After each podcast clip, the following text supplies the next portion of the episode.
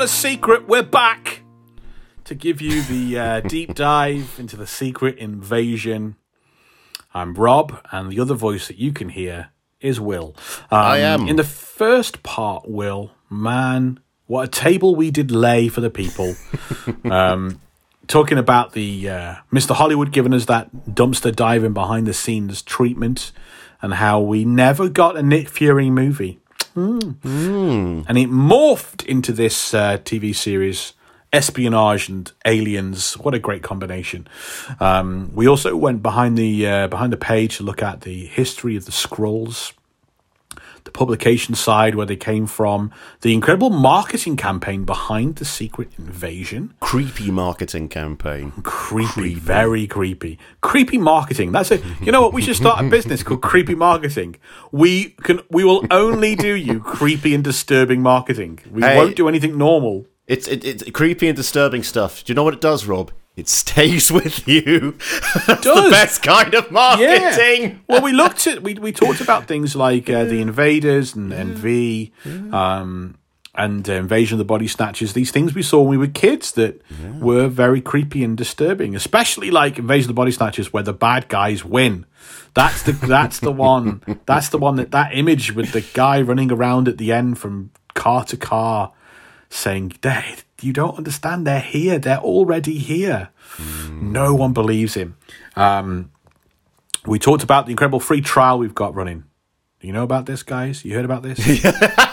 All right, Jay Leno. free trial on patreon.com slash marvel versus marvel seven days of bonus content we can do that do you know why because there's absolutely no way you could even begin to touch the surface of what we've got on offer on patreon in seven days um, 38 full length bonus episodes you can't i mean you'll be able to get through three of them if you're lucky um, before that seven days is over and you know you're thirsty for more and you've got to stay um, people that are there right now and they're going to stay for a long time to come. Talking about that world class wrecking crew that keep this show on the air, that pay for the lights to be kept on around here, the water to run, and they pay for Will's haircuts each and every week. I'm talking about Peter J, Brandon Schmigilski, Randall Schmidt, Zach Thomas, Basta Beer, Sam Bindi, Sue P, Jack Davis, Billy Brown, and Zubair Q. Man, are we lucky to have those guys on board. Yes. Lovely. Will, normally Yes. we'd uh, hit play on a movie. Bit different normally- with this uh, with this series. What I want you to do now is hit play on our recap of Nick Fury because he's the central figure in all of this. Um, that's who the Secret Invasion revolves around, and I just think it's a great idea for you to take us through Nick Fury in the MCU. Let's revisit this awesome character and uh, and find out how we got from uh, 2008 to where we are now in 2023. Right. So here is our recap of Nick Fury in the MCU. After Tony Stark reveals himself to be Iron Man, Nick Fury approaches the brazen billionaire to offer him a place on a new team he's putting together. Following Stark's continued success with Stark Industries, Fury sends in Natasha Romanoff, aka the Black Widow, to spy under an alias Natalie Rushman. Revealing this deception to Stark, Fury also tells him that Howard Stark, Tony's father, was the SHIELD founder whom Fury knew personally. In New Mexico, an incident involving Thor occurs and is covered up, but one of the witnesses, Dr. Eric Selvig, is taken into SHIELD custody and is tasked personally by Nick Fury to study a mysterious cube shaped object, the Tesseract, which Fury says may hold untold power. However, unknown to Fury, Loki is controlling Selvig's mind. This feels like a million years ago, doesn't it? It does feel This so feels long. like, and I and I, I guess you know it, it was a long time ago. It was longer than 10 years. Yeah. Uh, was it 15 years ago? 15 Yeah. years ago. God, 15 years since these movies came out. Yeah. And it was interesting how they didn't just hit the ground running with his shield. Yeah. Like it takes such it it takes this time. Like to begin with, we get Agent Coulson, and he's kind of like bugging. He, like he like Tony won't take the meeting, will he? In, in the is it the second movie? Yeah, He's, he, he, well, he, I remember the donut shop scene. Where he's he's in the donut. Remember, Right. he's he's, he's he's off he's on a bender and he's Iron Man's in the donut. Okay. And But then yeah, what's he's that like- got to do with Agent Coulson? uh, well, I, I thought that was Tony Stark going like, I don't want to join your thing. You know, Oh, I don't know.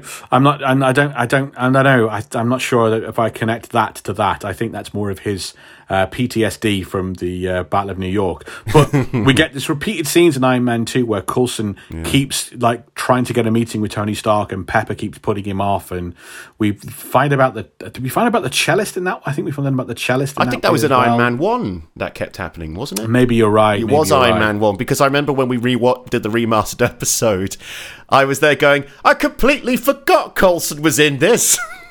That's right. We get Coulson throughout Iron Man, and then we get badass Tony Stark, um, uh, Nick Fury, right at the very end, don't we? yeah, right at the very Um, end. and then, but we still we still don't have much of like a. We don't see the helicarrier. We don't see No. like a, a big infrastructure. We've just got Nick turning up places. In the most conspicuous of all costumes. yeah, but yeah, he just pulls it off, doesn't he? Yeah, he does. He really does. Anyway, Captain America, hero of the Second World War, wakes up in modern day New York City after being frozen in ice. It is revealed that S.H.I.E.L.D. recovered his body and took him under their care. Fury approaches Rogers and proposes a mission with worldwide ramifications. At the remote S.H.I.E.L.D. facility where Dr. Selvig is working on the Tesseract, the mysterious object opens a portal, summoning Loki. Loki steals the Tesseract and uses his scepter to enslave Selvig and other agents, including Clint Barton, to aid him. In response, Fury reactivates the Avengers Initiative, putting together a team composed of Iron Man, Captain America, Black Widow, the Hulk, and Thor. The Avengers become divided over how to fight back against Loki and his forces. Fury uses the death of Agent Coulson to motivate the Avengers into working together as a team. It's interesting having just kind of done our thing through uh, Agents of Shield um, to have had that big emotional death. Yeah. in, uh, very Joss Whedon death, if you know his work. Um, a very Joss Whedon death in um, How would you say this- Avengers. How would you say what's a Joss Whedon death to you? uh, that one. like, and also he he picks the character the audience like enjoy the most. Yeah. and or he makes them like a soft, lovable character. Like if you've seen um, Serenity, I was just thinking about Serenity. Yeah, because when he, do- he gets impaled, The, yeah, the character to have the, the the character you kill to have the most impact is is is Wash, Yeah. and and that really feels that way, and it's kind of similar in in throughout Buffy.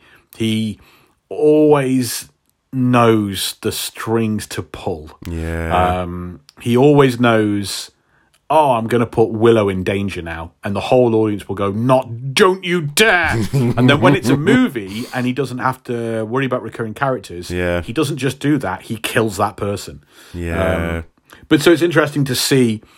Uh, one of the big mysteries in the first series of Agents of Shield is what happened to Agent Coulson. he was in Tahiti.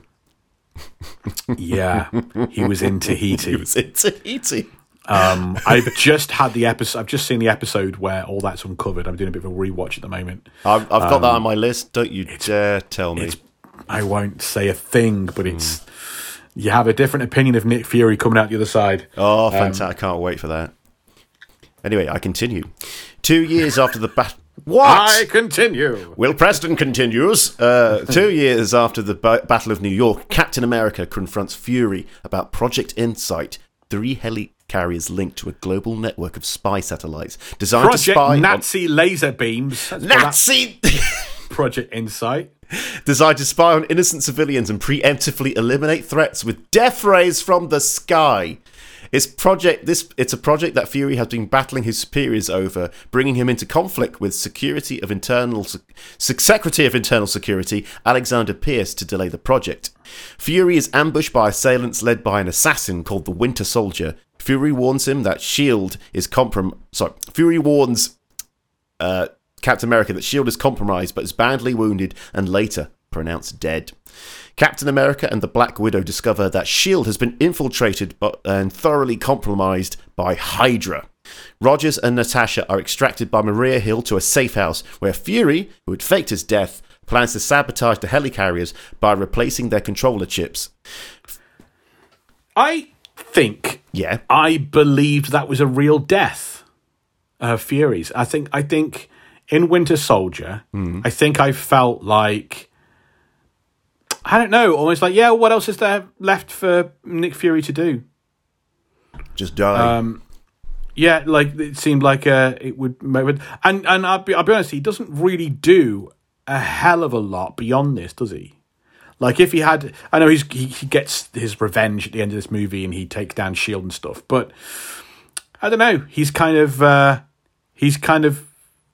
I think the Avengers is sort of his big, big, big moment.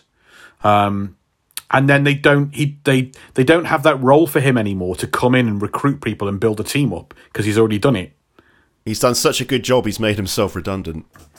So I, I I do remember it in that movie feeling like ah this feels like it probably is the death of Nick Fury. Yeah, Yeah, I never felt that, but retrospectively, now you say it, it's like, ah, I get that now, I get that.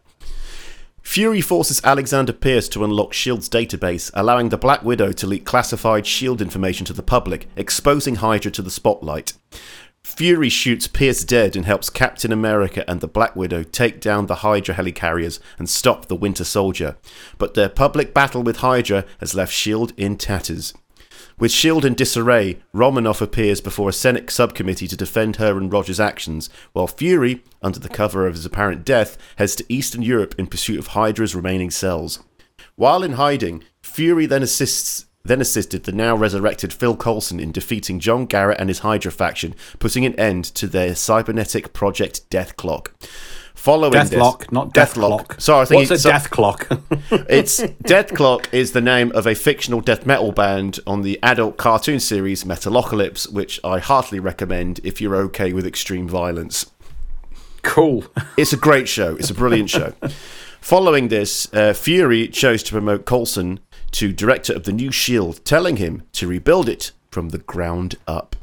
Two years later, Ultron, an AI created by Tony Stark, starts to enact a plan to wipe out humanity. After worldwide backlash against the Avengers for a very destructive battle against Ultron in South Africa and internal doubts and fears, the team come close to breaking point. Hiding out at Hawkeye's farmhouse, the despondent team are contacted by Nick Fury, who encourages them to get back in the fight and form a plan to stop Ultron. I think this was the point at which I kind of felt like, yeah, what's Nick Fury for anymore? He's a he just comes in. He comes in at the end to make a big rah rah speech, like a coach in a football game at half time.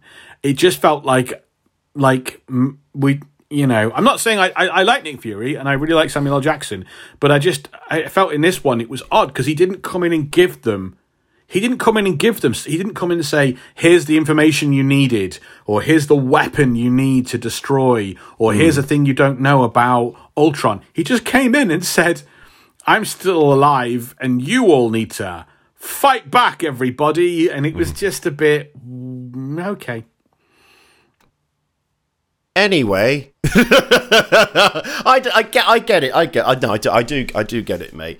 It's it's just one of those things where I'm too distracted by. Oh look, Samuel Jackson's telling everyone to be badass. I'm happy. Mm. I'm happy. I'm happy with that, Rob. While the Avengers engage Ultron and his army of robots in battle, Fury and Maria Hill pilot the helicarrier into Sokovia to help evacuate all civilians before destruction rains down on their city. In 2018, operating underground with a hand picked crew of loyalists, Fury was one of the trillions of victims in the snap, but had managed to send a distress signal to Captain Marvel shortly before his death. Upon his resurrection, Fury decided to leave Earth and take a prolonged sabbatical on board the Sabre space station. In his absence, Fury tasked his Skrull comrades Talos and Soren to impersonate himself and Maria Hill, respectively, on Earth. Big picture then, what do we think about Nick Fury in the MCU? For me, as I've sort of said there, I feel like he kind of ran out of steam after Avengers. And whilst I, I, I want him to be involved in like the Captain America kind of intelligence, military, like shieldy stuff, it felt like that was done after Winter Soldier as well. And I just, I, I felt like this series could have come a lot. Uh, like if we'd had this series before Endgame or maybe right after mm. that that would have helped a little bit. But it, it felt like Fury's been kind of just running on fumes for a while now.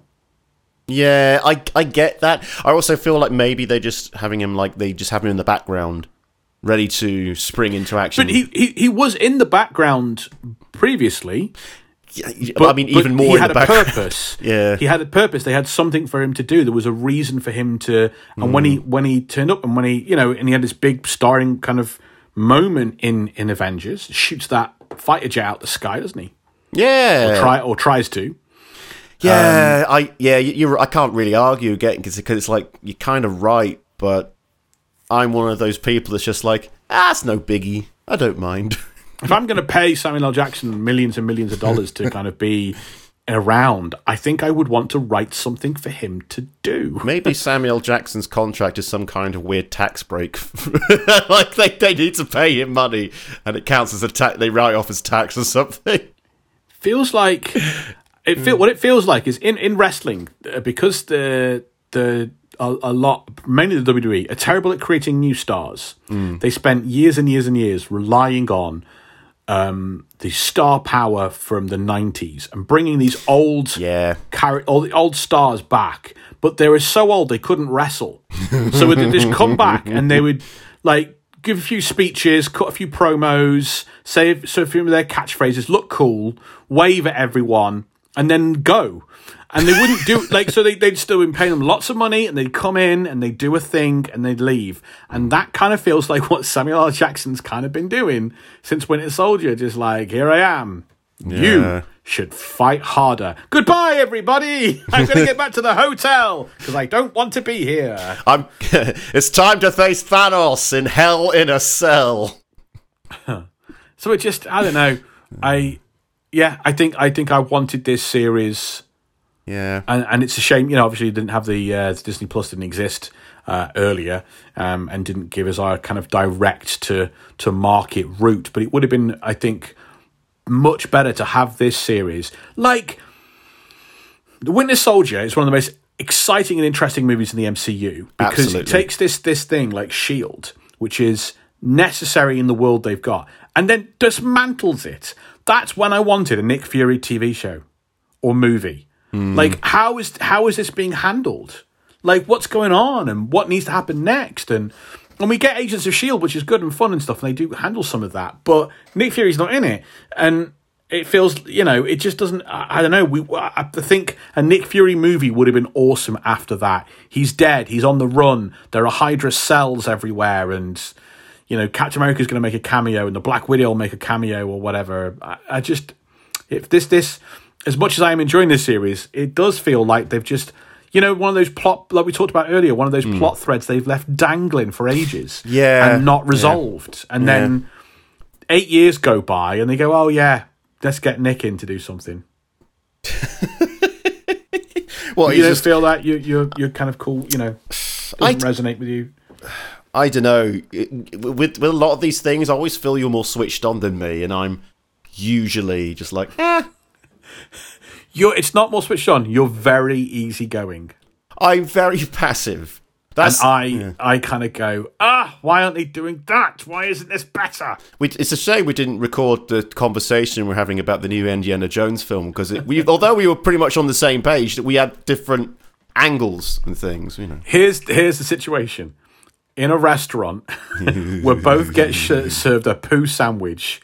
I'm sending mine back, and you're like, "Well, I can put some salt on it, maybe a bit of parmesan will spice things up." I don't want to bother I, them. I don't like the scenario because it implies I'm happy with shit.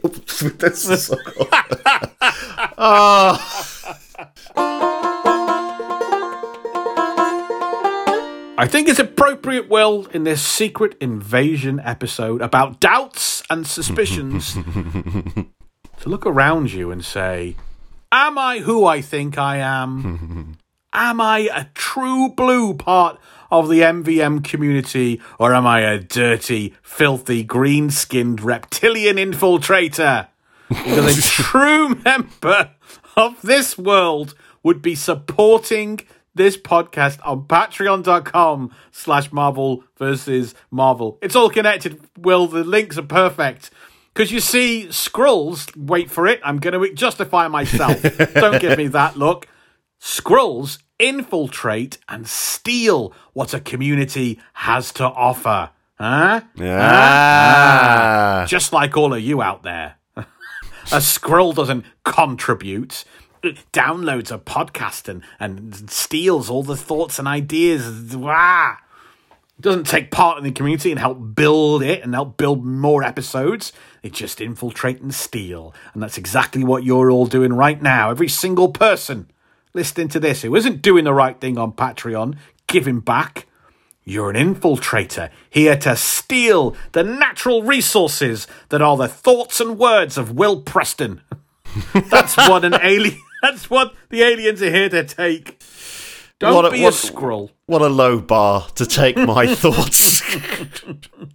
Listen, listening to a podcast is theft if you haven't given the podcaster money. That's those are the rules. You're stealing thoughts from our minds and words from our throats.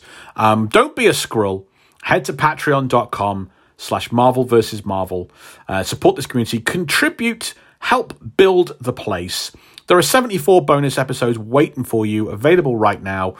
Um, that's what you want to get your hands on and get into your ears. This month we've got a deep dive into Secret Invasion. This is going to handle tons and tons of stuff about the TV series, but the TV series barely scratches the surface of the comic book Secret Invasion. I'm not. Tell me if I'm telling lies, Will. No, you're not telling lies. No, man. It, it, it, Rob never lies. It's it's against his nature. Nick Fury and the Skrulls are a big part of it, but the comic book Secret Invasion is the whole massive other deal. And we give you the deep dive into that Secret Invasion on Patreon. It's a two hour episode, deep dive in it. It's akin to our Civil War episode that we did on hmm. Patreon. Um, and it's an incredible time in Marvel Comics. The Marvel Civil War has left the superhero community more vulnerable than ever before. As friend turns against friend, half the Avengers become wanted criminals being hunted down by Tony Stark, the fascist. And then in the middle of all of this, you can't convince me of anything else. I know. In the middle of all of this, startling secret is uncovered. The, the shape shifting squirrels are beginning their invasion of the Earth. It's a massive story, involves all the Avengers and everybody else in Marvel Universe. It's a, a great, great, great, great, great story. Um, the outcome is status quo changing. The start is really tense. Um, our two hour deep dive is fun. We quick, keep quizzing Will on who do you trust? Who's a Skrull now? Who's real? Who do you trust? um, he felt attacked for two hours. It was great. It, it, was, Um, it was like being shouted at. It was great. What, what I've always wanted. It's a full, full deep dive into the stories that inspired this series. And that's not all. There's 38 deep dive, full length bonus episodes on Patreon. Plus, you get early access to every main show. Plus, you get access to all our 32 mini shows. That includes our obscure Marvel series where me and Will have fun every single month, um, knocking around an obscure, wild, weird, crazy Marvel character or story. Um, and for a limited time, right now, you can get a seven day free trial. We want you to support us. We want you to give it because you're trying to give back.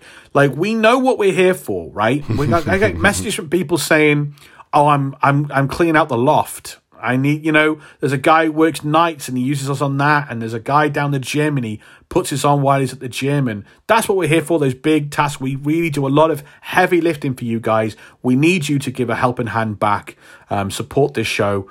Um, but we also know loads of people are really interested in these bonus episodes, and they're just got a selfish, selfish thread running through their bodies, and all they want is new, fresh content. Well, it's available. It's there for you. You can get a seven day free trial right now. If you just want to check out what the bonus episodes are like.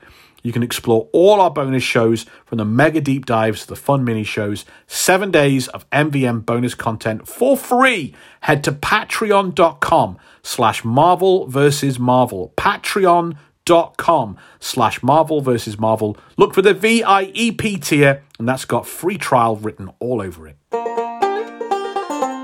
Okay, so I know we- we're kind of uh, three episodes deep. We're right bang in the middle of Secret Invasion, which is the sweet spot.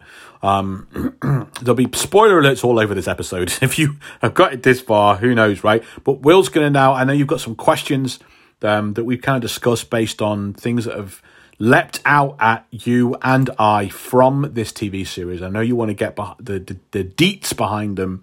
Um, so we're obviously now going to start talking about the TV series and what's going on in it. So mega spoilers uh, ahead. Um, we don't know the outcome of the series and what things are going to lead to, but we're also going to be talking about the comic book background to these things, and that may well lead the way. In fact, just doing the Secret Invasion bonus show that we did, you messaged me and went, "Oh, have you seen episode three? They're doing X." So Yeah. um, that's already part of it. So I know we've got your you, got your questions, Will, we discussed and uh, looked at ahead of time. Um, let's dive into them. What do you want to know? Right, first of all, we've talked a little bit about them, the history of the Skrulls, but let's, for the benefit of me and for the benefit of other people, could you give us the history of the Skrulls in the comic books? Where did they come from originally? What's the, you know, because we I, all I know is they popped up in Fantastic Four, and Yeah. that's it.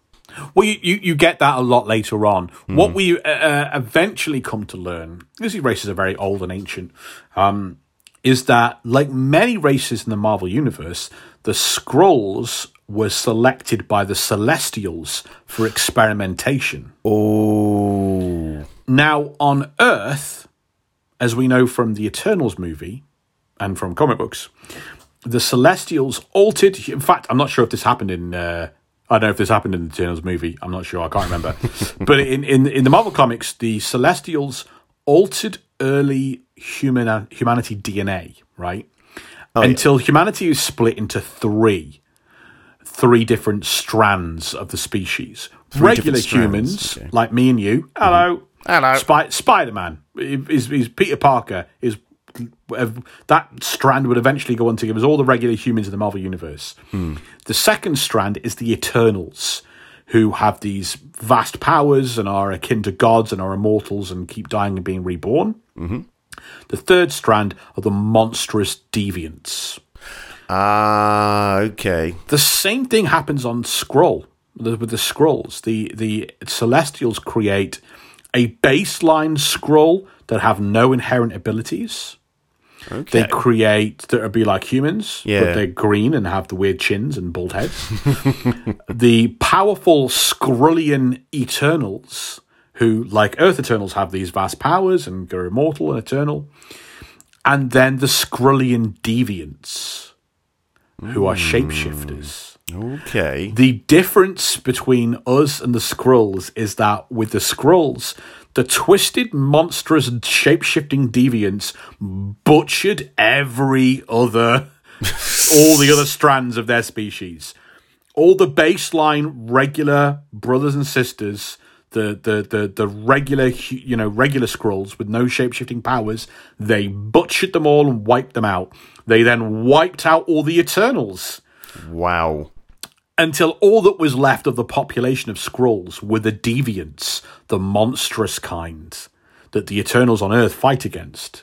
So, to reflect that, if that happened on Earth, what would happen is there'd be no humanity, there'd be no Eternals, there'd just be the monstrous deviants running around the world. the hell. Is a species of deviants.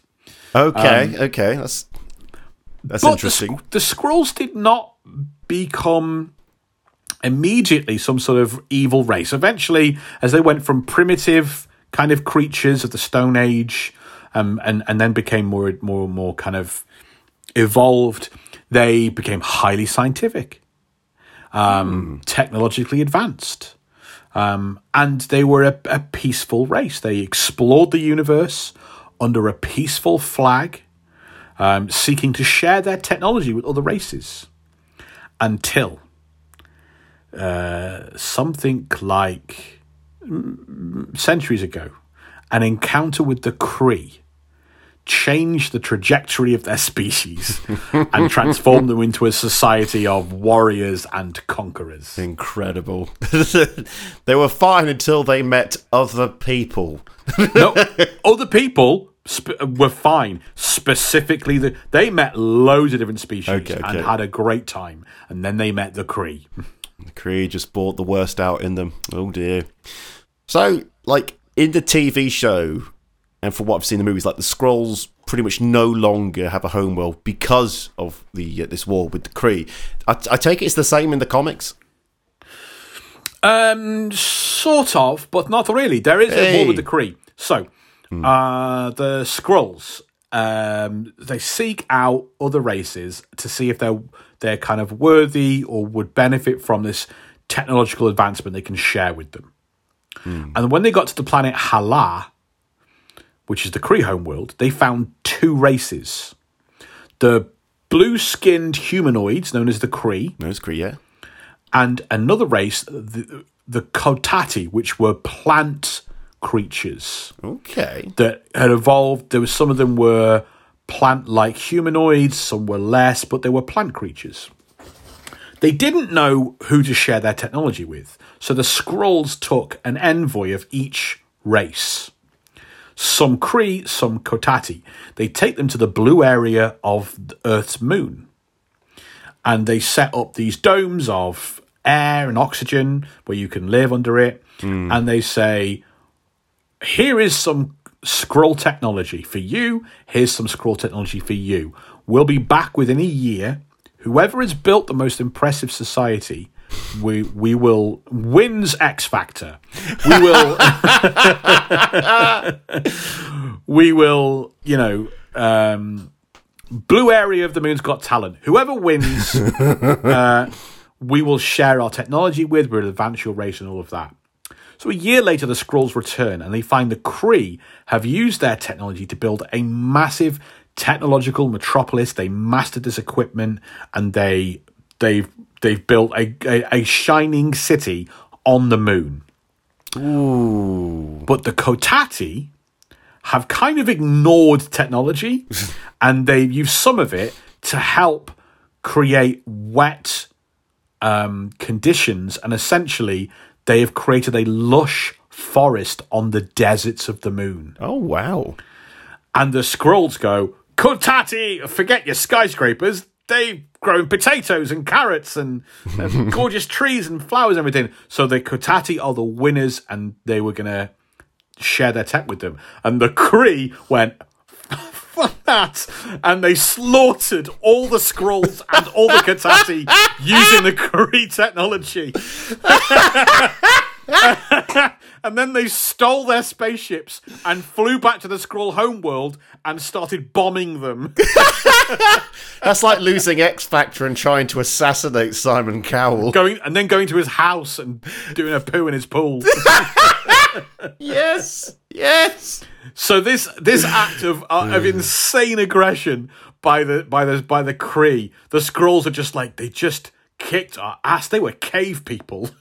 And they just kicked our asses, and that starts the Kree Skrull War. It would be funny if one of them just went, it was only a contest. it was only a bit of fun. So the Skrulls abandon their peaceful, helpful ways, and they oh. they it, it's like being bullied, and you have to become a bully back. Yeah. So they they they they become a race of conquerors, and they start to take over planets and expand into a. Instead of helping other planets, they conquer them with their tech and their shape shifting abilities, and they they they build a galactic empire. And the war between the Kree and the Skrull rages for centuries. Sometimes it cools down; it's like a cold war but it always kind of heats up into into bloodshed again. But that's not the reason the Skrulls become homeless in the comics. The Kree don't have a part to play in that, really. Um, there's a 1980s story where we Galactus has been coming to Earth for a lot for quite a few stories and never eating the planet. So eventually, the writers at Marvel, I think it's John Byrne, went, you know what? we need to see Galactus eat a planet, otherwise he's not a threat anymore. so Galactus consumes the Skrull throne world, uh, Tarnax 4, capital, shining capital of the Skrull Empire. Seven billion Skrulls are killed, um, including the Emperor and the princesses. The whole go- the whole central government is gone. So the Skrull Empire just collapses into dozens of bickering factions. Um, the galaxy, all the different moons and planets just evolve into like warring like clans and governor. I'm the governor of this, and I'm well, I'm the warlord of this. Well, I'm the the king of this planet. Um, and so a big civil war breaks out. Um, and in fact, the the benevolent, uh, technologically advanced Shi'ar race, who we know from the X Men Phoenix saga, the Shi'ar patrol. Basically, they have to maintain a heavy presence in the Skrull Empire to stop this civil war from kind of spilling out and becoming a, a really bad, bad situation. Um, and then the annihilation wave hits. Oh, there it goes. Now, this took place in 2008, 2007. I'm not quite sure, actually. Um, it's the yeah, it's the year before the secret invasion.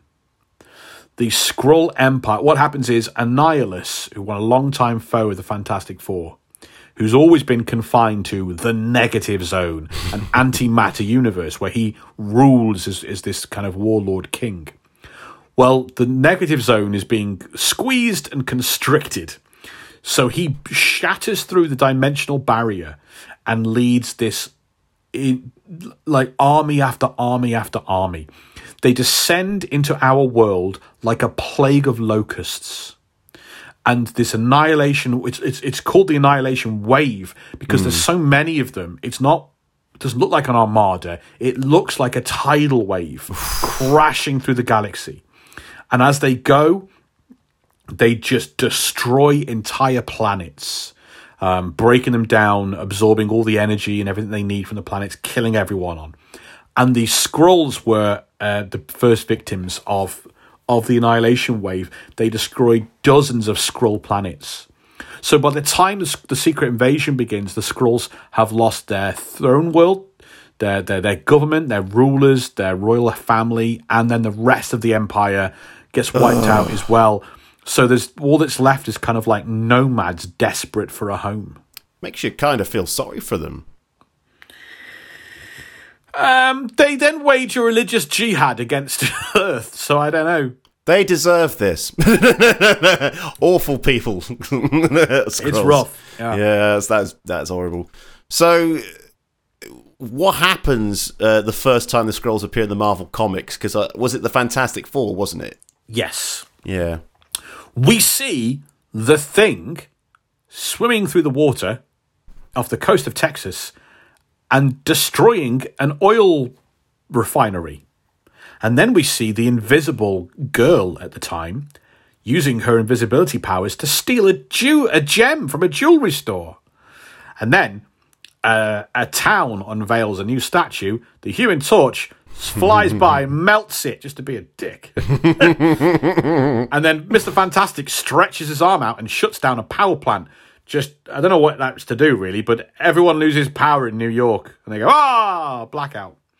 Um, it's then revealed that these are not the Fantastic Four, but Skrulls. I, I, what I like about that is like attacking an oil an oil platform. Oh, that's really serious. Shutting down a power plant. Oh, that's bad.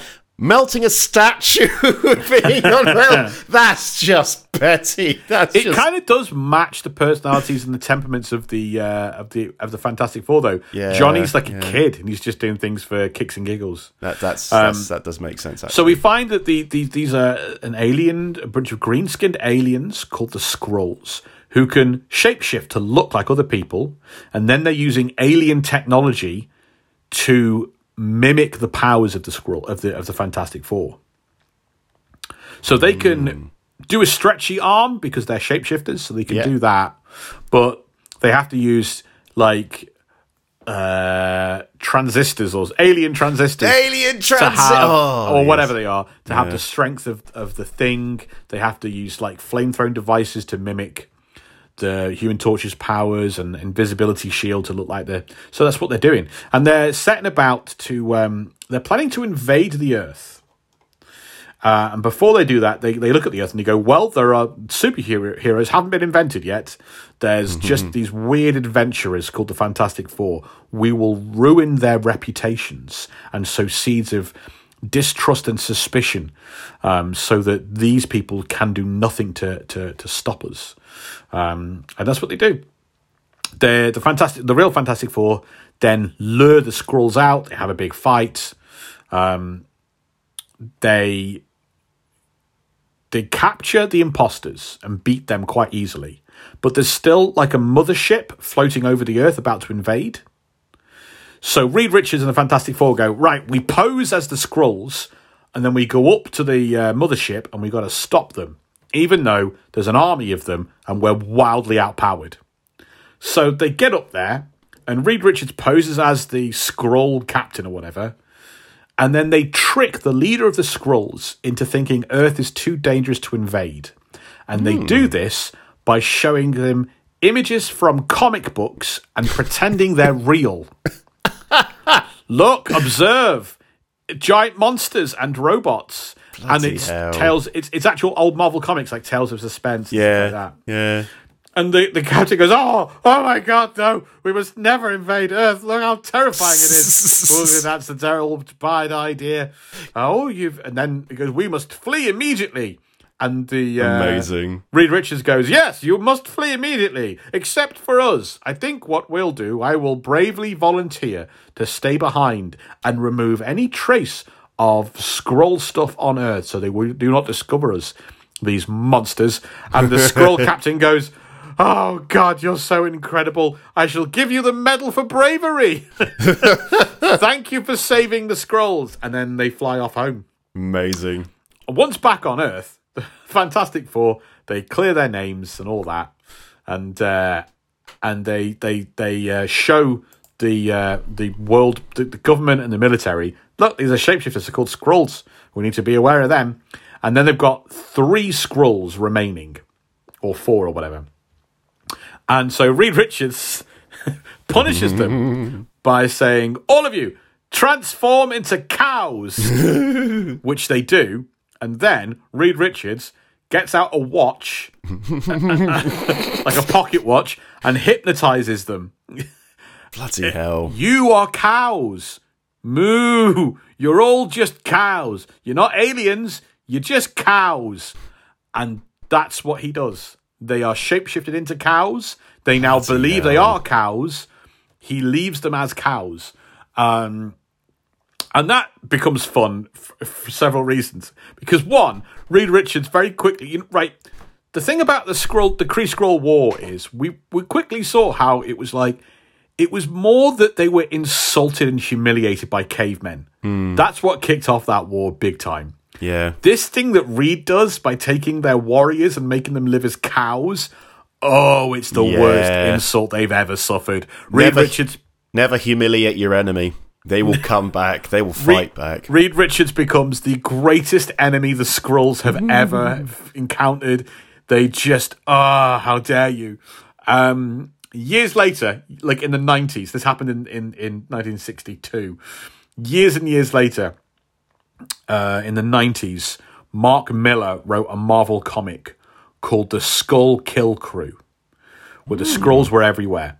And there are a bunch of um, superpowered Earth people hunting the Skrulls down and killing them. And these people were superpowered because they'd eaten beef from one of the Skrulls. No. And it had given them Skrull powers. so, so, in the same way that they think radiation gives you superpowers, they think that BSE gives you superpowers or whatever. If it's Skrull, you ate Skrull. They ate a humanoid's flesh, but they were. I don't know how they maintained there. Anyway, uh, that's what happened. Reed Richards, the greatest cosmic crime I think that ever committed. After Reed that, could be like, "Ah, "That's a bit much, Reed. Couldn't you just, you know, s- lock them up or something?" Yeah, or, he could have done. Didn't want to. It would be better if he just killed them. It was funnier. he wanted to do something funny. He's, and then Yeah, the, of them, Skrull, the, the Skrulls genuinely would have preferred death because Yeah. they're, they they'd like to pretend they're warriors like the Kree are. yeah, th- that that would that would be funny if like uh, after it he goes, "Oh, remember that time I turned them into cows?" and everyone laughs nervously. And he goes, "Eh." so uh, back to the show then. Uh, Gravik, the bad guy, Back he wants to the show. The whole Back to- thing is the show. Oh, no, I mean talking about the talking about Oh, the TV show. I, I get it, I get yeah. God, God, you're an idiot. so, in this TV TV series, uh, Gravik wants to use the DNA of superheroes, right, to create super Skrulls with special powers. I take it that happens in the comics at some point because that sounds like something they definitely do. Um, yeah, well, not and not necessarily using DNA of superheroes, but it's the thing that saves the. Sc- when we talked about the Skrulls, like not fading into obscurity and being like joke characters that became cows, and we never saw them again. when they come back for in their second appearance, which is the the year the year later, 1963, um, the Skrull Emperor is so has been basically spending the entire year thinking about Reed Richards and the insult given to them. And what he's done is he's created a super soldier, the Super Skrull. Um, is his name. K L apostrophe R T Kl'rt. Yay! Apostrophes in names. Kl'rt the Super Skrull.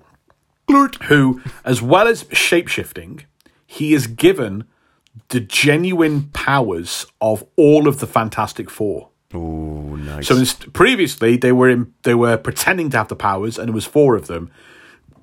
This time it's one dude who is super stretchy, Mister Fantastic, super super strong rock hide at will of the thing, uh, can burn you and himself and fly, and invisible the whole time if he wants to be.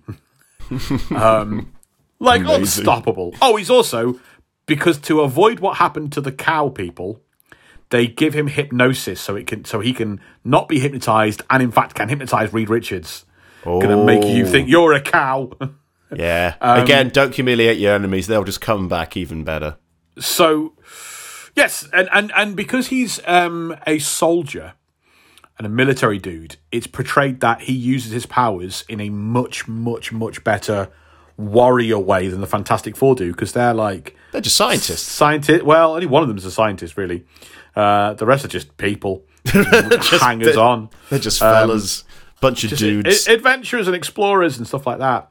Um, so yes, he's he's proposed to be better. I mean, he still gets beaten. Um, originally, his powers are like broadcast down to him from a Kree spaceship in orbit. And so they, they the Fantastic Four stop that transmission and they beat him up. And then when he comes back, he's been permanently given these powers and he can't kind of take them away. He becomes like a perennial um, Fantastic Four villain, and then later a Captain Marvel and Ms. Marvel villain as well. Um, and that kind of then leads into the Kree Skrull war stuff because Captain Marvel's a, a Kree.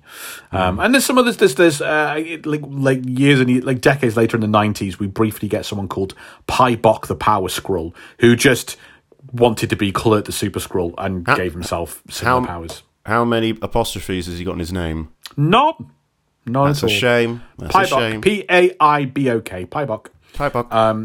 And then there was there was um, there's a great there's kind of like another secret invasion almost that happens in the background where the Skrull we we discover and it's a bit too late the Skrulls have infiltrated the Shi'ar Empire.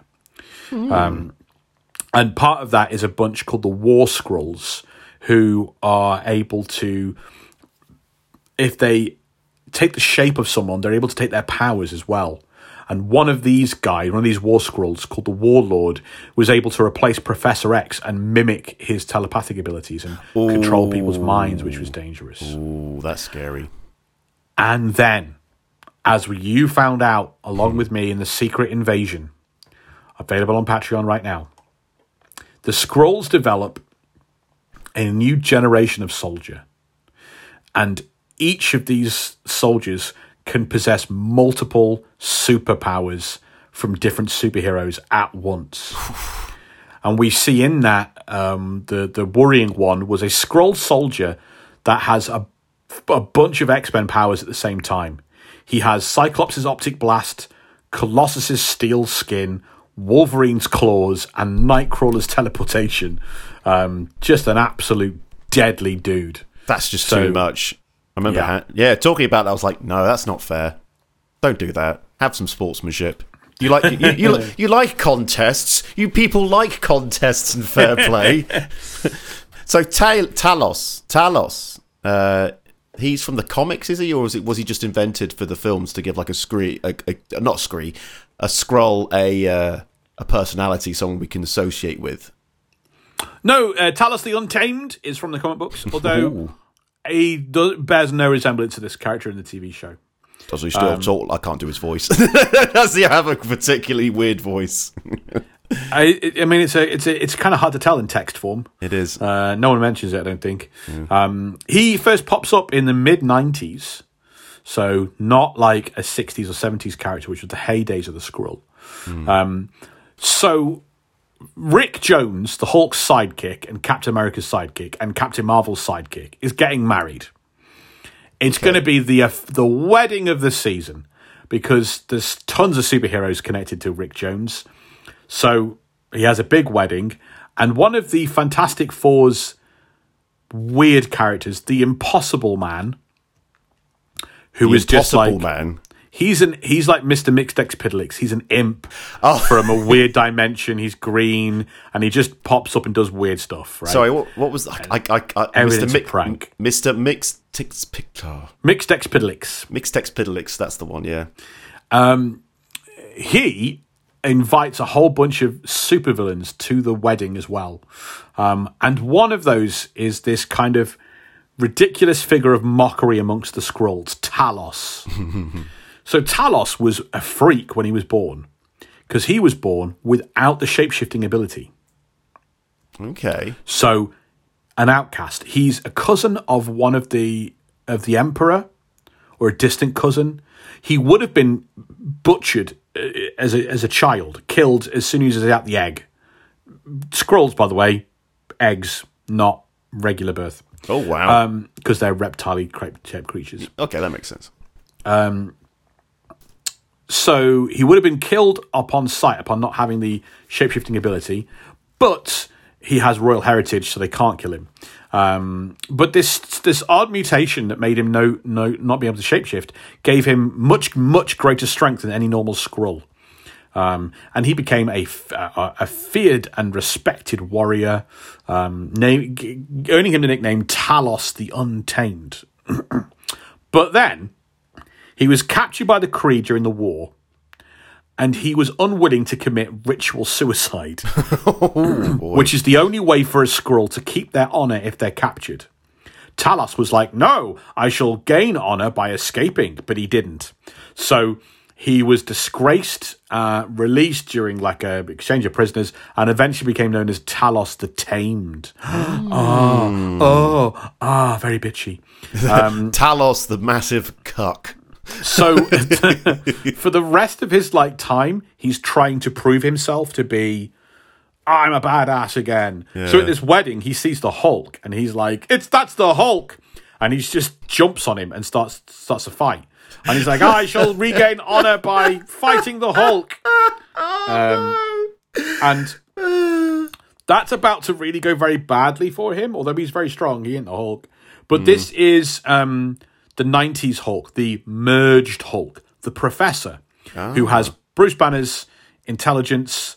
He has the the Grey Hulk's cunning and street savvy, but the but the kind of green skin and and power of the Green Hulk.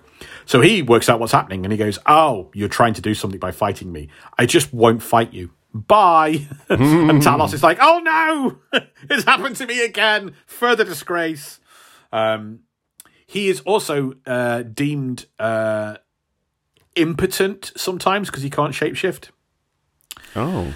So he is no use during the secret invasion of Earth because he cannot shapeshift. So he's just left behind. You're Gonna have to sit this one out, Chief. Yeah. Yeah. For a brief period of time, he turns up in the Howard the Duck comic in the after the secret invasion, Yeah. and he's on Earth, and he is a shape shifting Skrull that can't shapeshift. He uses makeup and a fake beard to become the master of disguise. um, yeah. That's- it's very obviously got like a Skrull chin and Yeah. green skin and stuff. Yeah. That's Fun. that's a shame. I feel sorry for him. So, uh, Olivia Colman makes her MCU debut in the show. Her Do we like her in this? She's growing on me. She's growing on me. I think I, I I'm liking her, but um, uh, it was Emilia Clarke. Yeah. I, I, I'm not getting much from her character, unfortunately. I don't know whether it's because of the script or whatever, but I'm just not getting much. But we like we're liking Olivia Colman. Oh, Olivia Colman, yeah, yeah, yeah, yeah. Because those are the two big names that are popping up in the show for me: Olivia Colman Yeah. and Emilia Clarke. Yeah, yeah. So her character, Sonya Falsworth, uh, again, is she in the comics? No, Oh, but the Falsworth family have deep roots in the Marvel universe. aha, okay. So in the 1970s, there is a comic book uh, written by Roy Thomas called The Invaders, which chronicled the World War II adventures of Captain America, Bucky, and their partners, Namor, the Submariner, the original Human Torch. And it included the British hero Union Jack, Yes. aka Brian Falsworth. So Yeah, Brian Falsworth hmm. is a British character who was in a Nazi prisoner of war camp. He was experimented on as the Nazis tried to recreate the super soldier serum.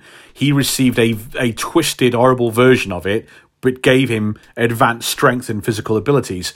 Leads a prison break and becomes a patriotic flag wearing hero, Union Jack, fighting alongside Captain America.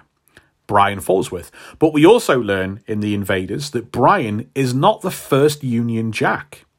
He adopted the name and the moniker from his father, James Montgomery Falsworth, who fought during World War One as a masked man called Union Jack, no powers whatsoever. He fought like saboteurs and all that kind of stuff during the First World War. Um, Union Jack's nemesis during both World War One and World War Two is a vampire known as Baron Blood. Um, an awful lot of um, comic book Nazi characters are vampires. I think there's Okay. a, I think there's I think during the First World War there was an awful lot of like vampiric blood sucking kind of like imagery used during the um, the propaganda about the Germans and stuff. So um, so that's what they like to do. So Baron Blood fought alongside the Germans in both wars. He's just loved both the Kaiser and the Führer. He loved them both. Um, Baron Blood was then revealed to actually be John Falsworth, brother of the original Union Jack and uncle to the, the World War II Union Jack. And he's kind of in there as this thing of um, an awful lot of British landed gentry and aristocrats that um, were either literally related to the Kaiser during the First World War or they were Nazi sympathizers during the Second World War, including members of our own royal family, Will. Um, so that's why Brian. No, John Falsworth, the Baron Blood character, is there. Yeah. It's this kind of. There's always been that horrible connection between the aristocracy and the uh, whatever's happening in Germany. Um, it's a really great. I mean, it's it's a it's a it's a 1970s story. It's not written with a modern flair or dialogue or whatever, but I love it. It's a really great story um, in the Invaders, and um, during the adventure, Baron Blood returns and tries to kill kill his niece, Jacqueline Falsworth. And he bites her and he drains her of her blood, and she's going to die. Oh no, Jacqueline Falsworth is going to die. She needs a blood transfusion, and she gets it from the Human Torch. But he's a bloody android. so the combination of artificial android blood and vampire bite cause a bizarre reaction within Jacqueline Falsworth, and she gains super speed powers and takes up the, the name Spitfire and joins joins her brother Union Jack in the Invaders. So yeah, the Falsworths um, they save Churchill from being assassinated. They have like as a family. What's interesting about Olivia Colman's character is being a Falsworth.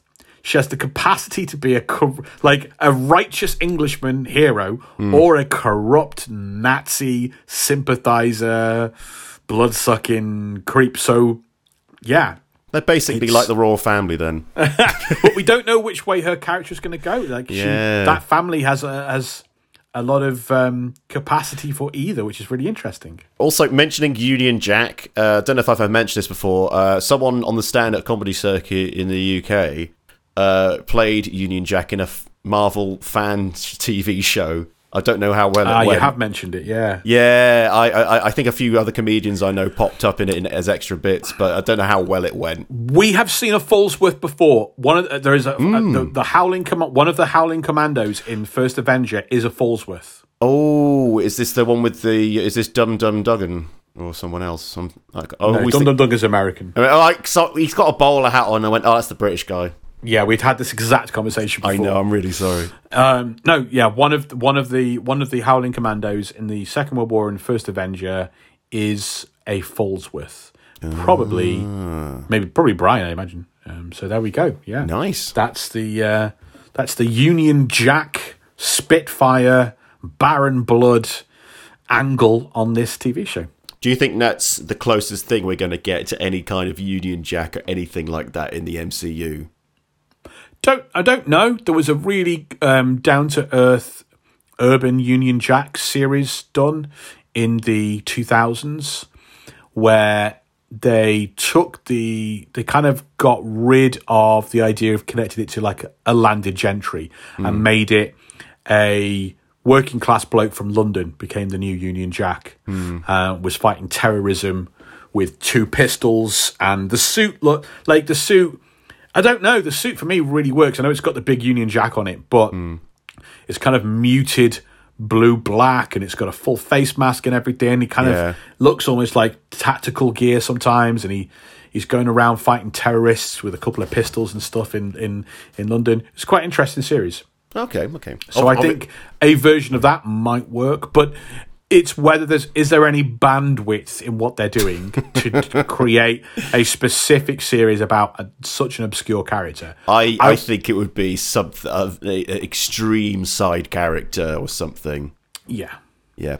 So in the show, Nick Fury has been working off Earth for five years when uh, the invasion begins. Is there anything like that in the comics? The Vanishing Nick Fury.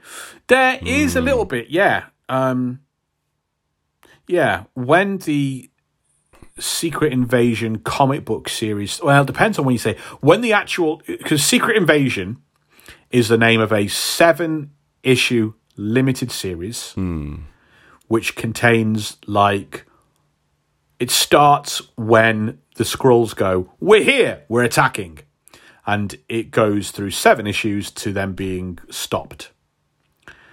But the secret invasion as a whole encompasses a whole bunch of other issues where the Avengers slowly discover what's going on, and then we f- we see how the Skrulls got into place and things like that. So, at the start of the actual fight, where the Skrulls reveal themselves, Fury is missing. Hmm. Fury's been missing for a while, though. He tried to stage a coup d'etat in Doctor Doom's European country of Latveria. Um, yeah. We've discussed this one. Yeah. Uh, Nick Fury's Secret War. Completely illegal actions that he blackmails Wolverine and Spider Man and Luke Cage into joining in and being a part of. And then he mind wipes them when it goes horribly wrong. And the, the, the government fires uh, Nick Fury um, and want to arrest him, but he jetpacks away. Um, and he just, like, whenever you try and find Nick Fury, he's not really there. It's a life model decoy. See ya. Um, he goes into hiding. Um, and we later learn that Fury had discovered the secret invasion before anybody else on Earth. He knew there were Skrulls in Doctor Doom's government, in the US government, Skrulls inside S.H.I.E.L.D. So he, he goes into hiding for about a year. Uh, and nowhere knows, no one knows where he's gone, and he is missing until the Skrulls reveal themselves publicly, and all sorts of stuff kicks off. Yeah. So Maria Hill, uh, what what role does she play in the comic book uh, Secret Invasion? Well, once Nick Fury gets deposed, the next director of S.H.I.E.L.D. is this absolutely obscure agent nobody's ever heard of called Maria Hill. She's known to be like efficient and stuff and plays everything by the book, rules and regulations. But the US government reached way down the ranks when they grabbed her and appointed her Maria uh, uh, director. They they reached past very, very, very qualified people with Yeah. tons of experience. People that were like Nick Fury's right hand man and left hand man, and people that have worked under them for years and years and years. And when reading the comics, nobody in the audience knows if she's suspect or not. It comes across really dodgy and convenient. And it does to loads of people in the Marvel Universe as well. Um, but when you're reading it, you've got, you're just left completely suspecting her and not having any definite evidence one way or the other. Because it seems hella suspicious to appoint someone so minor to that top job. But the excuse and reason is, oh, well, we didn't want to pick someone who was loyal to Nick Fury. Ah, yeah. yeah. We wanted a brand new regime. So we had to jettison all these friends of Nick Fury's that he's filled the shield with for, for decades and find someone very low down because that's the only person we could possibly go to. But Maria makes everyone suspicious. She makes life very hard for the superheroes. She doesn't trust the Avengers or the X Men, and immediately has all this conflict and and and tension with them. She starts to enforce all these kind of like anti vigilante rules that Fury never enforced because he was like, yeah, it's a rule, but for the greater good, we just let it slide. No one's going to tell me nothing. I'm Nick Fury. She just starts enforcing it. Everything play by the book, play by the rules. The rules say you can't do this, you can't go there, you can't fight that person. So everyone suspected Maria of something. Hmm. Um, and it was actively said in the comics that the only reason to appoint someone like her as director is that she's either completely corrupt and in someone's pocket and will do what they want, or the powers that be, the corrupt whatever force, wanted she's either part of it or they wanted someone so completely unqualified that they'd be wildly incompetent and shield would be neutered from within Oof. So as the secret invasion begins there's a big cloud of uncertainty hanging over maria hill's head um, and it feels like she's either a Skrull agent or she's been appointed by the Skrull agents without without knowing it I do like that aspect of the narrative. That's really good. So in the comics, how does Nick just Fury? suspicion and doubt everywhere, man. I like it because you, like you said, you don't. What was it the root? What's that phrase used? That root one of storytelling, like with Marvel stuff. Yeah, simple, it's like kind of simple Yeah, stuff. simple stuff. It's like this. It's like oh, I don't know. So it feels like I'm more compelled to continue with it. I think so. So in the comics, how does Nick Fury fight back against the secret invasion? Okay, so he first discovers it when he sleeps with uh, Con- the Contessa de la Fontaine, Okay. who Oh, is um, is uh, Elaine, isn't it? from Elaine from Seinfeld. yeah, is, Yeah, uh, I Ju- was gonna- what's her name? Julie. Julie Louise Dra- Dreyfus. Julie, Julie Louis Dreyfus is um, plays the Contessa. Um, a long-standing Shield character, former love interest and antagonist of um, Nick Fury. So he's on the run. He bumps into her. They sleep together. Um, and then the next day, because he's a suspicious dude, he uh, uses a cloaking device to become invisible and just watches her and then goes, ah, so that's a Skrull. Hmm, this is a problem. Um, and she tries to extract all these passcodes and stuff from him, finds out who she is, kills her, and then he's like, Skrulls must be everywhere. Ah, goes on the run. Um, and he does this this thing where he he builds a new team. They're initially called like the New Howling Commandos. Um, but that doesn't last very long. They, they they really become known as the Secret Warriors. And he builds this team entirely in secret. They're not mutants, but they're people from around the world that are related to a super-powered person. okay.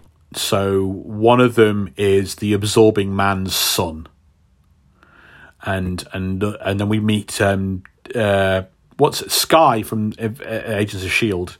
In the comic books, is is Daisy Ridley? She's called Quake, and she's the daughter of a supervillain called Hyde, Mister Hyde, and they have inherited this odd um, abilities, odd genetic makeup. They don't have the the thing in their DNA that makes them a mutant, but they've inherited a power. Nobody knows about them. They often don't know they have powers, and they have no military training. but Fury is like, right, you can't trust anybody in S.H.I.E.L.D., in the government, or in the Avengers, or the X Men, or anybody, because they're all targets for the Skrulls. So he has to go after people that have zero status and zero influence in the world Damn. because they're the only people the Skrulls would not be interested in. No reason to replace a kid that works at a 7 Eleven. so Nick Fury gets that kid and goes, Ah, your dad was the, your great grandfather was the original Wild West Ghost Rider, Phantom Rider. You've got powers, you work for me now, kid. Amazing. Um, and then he starts turning them into soldiers. So he just hijacks all these kids with powers. Um, and he doesn't share his plans with or his knowledge with anybody outside this okay. group, which means that nobody trusts him. So it's just the levels of suspicion and mistrust in the secret invasion kind of event is just brilliant. That's great. That's great. So we've seen two actors, at least two actors, play the president of the United States of America in the MCU. But has the president ever played a significant role in a Marvel comic story? Amazing Spider Man 583. The inauguration of Barack Obama. um, what happens is there are two Barack Obamas because the chameleon, Spider Man's old enemy, has impersonated the president elect. he believes that if he is sworn in as president whilst wearing Barack Obama's face, that will make him the president. I mean, is there anything in the Constitution that handles this kind of scenario? the, it, it, there's a great quote like Barack Obama in the story, like he says, the most horrifying thing of all of this was the chameleon's lack of understanding of how our laws work. Yeah. Like, that's not how a president is made. Yeah. Um, and so there are two Barack Obamas, and it's like, oh, oh, we get yeah. So the the real Barack Obama um, escapes his ca- his his being tied up, and Joe Biden drives him real fast to the inauguration. no, Yeah. that did not happen. That Yeah, yeah. Joe Biden driving not done. and they burst out, and it's like, he's not the real Barack Obama. I'm the real Barack Obama.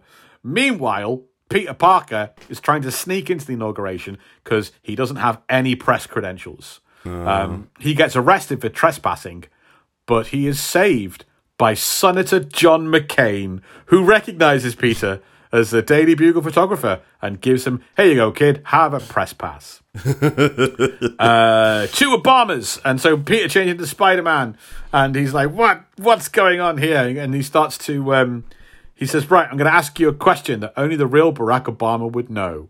Um, and the like, one of the Secret Service men goes, "Oh, I've got one. I've got one. What was your nickname when you played college basketball?" And one of the Barack Obamas is like, "That's no, not no, not that question. Ask me another question. Yeah. I don't want to. I don't want that question." And that nervous Barack Obama starts to talk about basketball, like saying things like, um, "I don't know. It was all so confusing. What with the helmet and everything? like." No, you don't wear a helmet in basketball. and the real Barack Obama jabs his thumb at me and goes, "Seriously, guys, you thought he was me?" and uh, they they they and they say, "Let's settle this with a game of one on one." And the chameleon Amazing. transforms back into the green and goes, "This is not fair. I don't want to play basketball. I'm the chameleon." And then Spider Man just yeah, punches him in the face. Yeah. Um, and it ends it ends with uh, a fist bump between um, Barack Obama and Spider Man um, as he says thank you.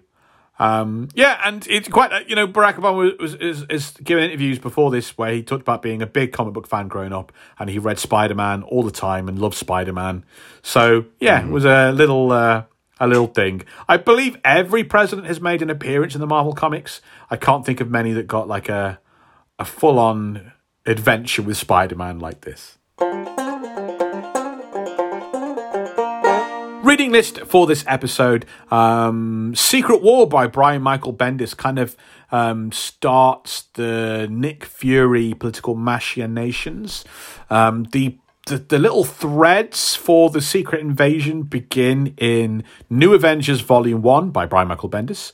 Um, although you won't get anything to do with the Skrulls in those. It's just the beginning of a conspiracy going on in Marvel. Gotcha. Um, check out Secret Invasion by Brian Michael Bendis, which is the limited series. I think the complete collection also will have the um, Avengers and Mi- New Avengers and Mighty Avengers issues that tie into it, where like the actual action takes place in the Secret Invasion uh, story, and then the complementary issues of the Avengers show you each time a Skrull is re- someone's revealed to be a Skrull we get a whole issue giving us a flashback on how they infiltrated and what they've been doing behind the scenes as a Skrull that's really cool um, you can check out the Kree Skrull War by Roy Thomas from the 70s. It's not a great crossover to modern audiences. We've looked at it on Patreon. Um, it has some fun moments, but it's not exactly a modern crossover event. But there's a lot of Kree Skrull stuff going on there. And for fun, we talked about the Falsworths, and Union Jack, and all those. Um, I, I really recommend checking out The Invaders by Roy Thomas. 1970s, so it's older style of writing, but Union Jack's fun. Um, Captain America fights a vampire. You can't go wrong. In our next episode, Will, Next episode. we're looking at the very first movie. it's the very first Spider Man movie. It's 1977. It's a TV movie starring Nicholas Hammond. It's the first time we have an official, committed, to camera, to screen Spider Man movie. Very excited to dive into that. Very, very retro very 70s. Um, that's on the next deep dive. Um, don't forget, we've got a free trial of our Patreon on patreon.com slash Marvel versus Marvel. You can listen to loads of cool bonus episodes for seven days. Marvel vs. Marvel was researched, written, and performed by Rob Halden and Will Preston.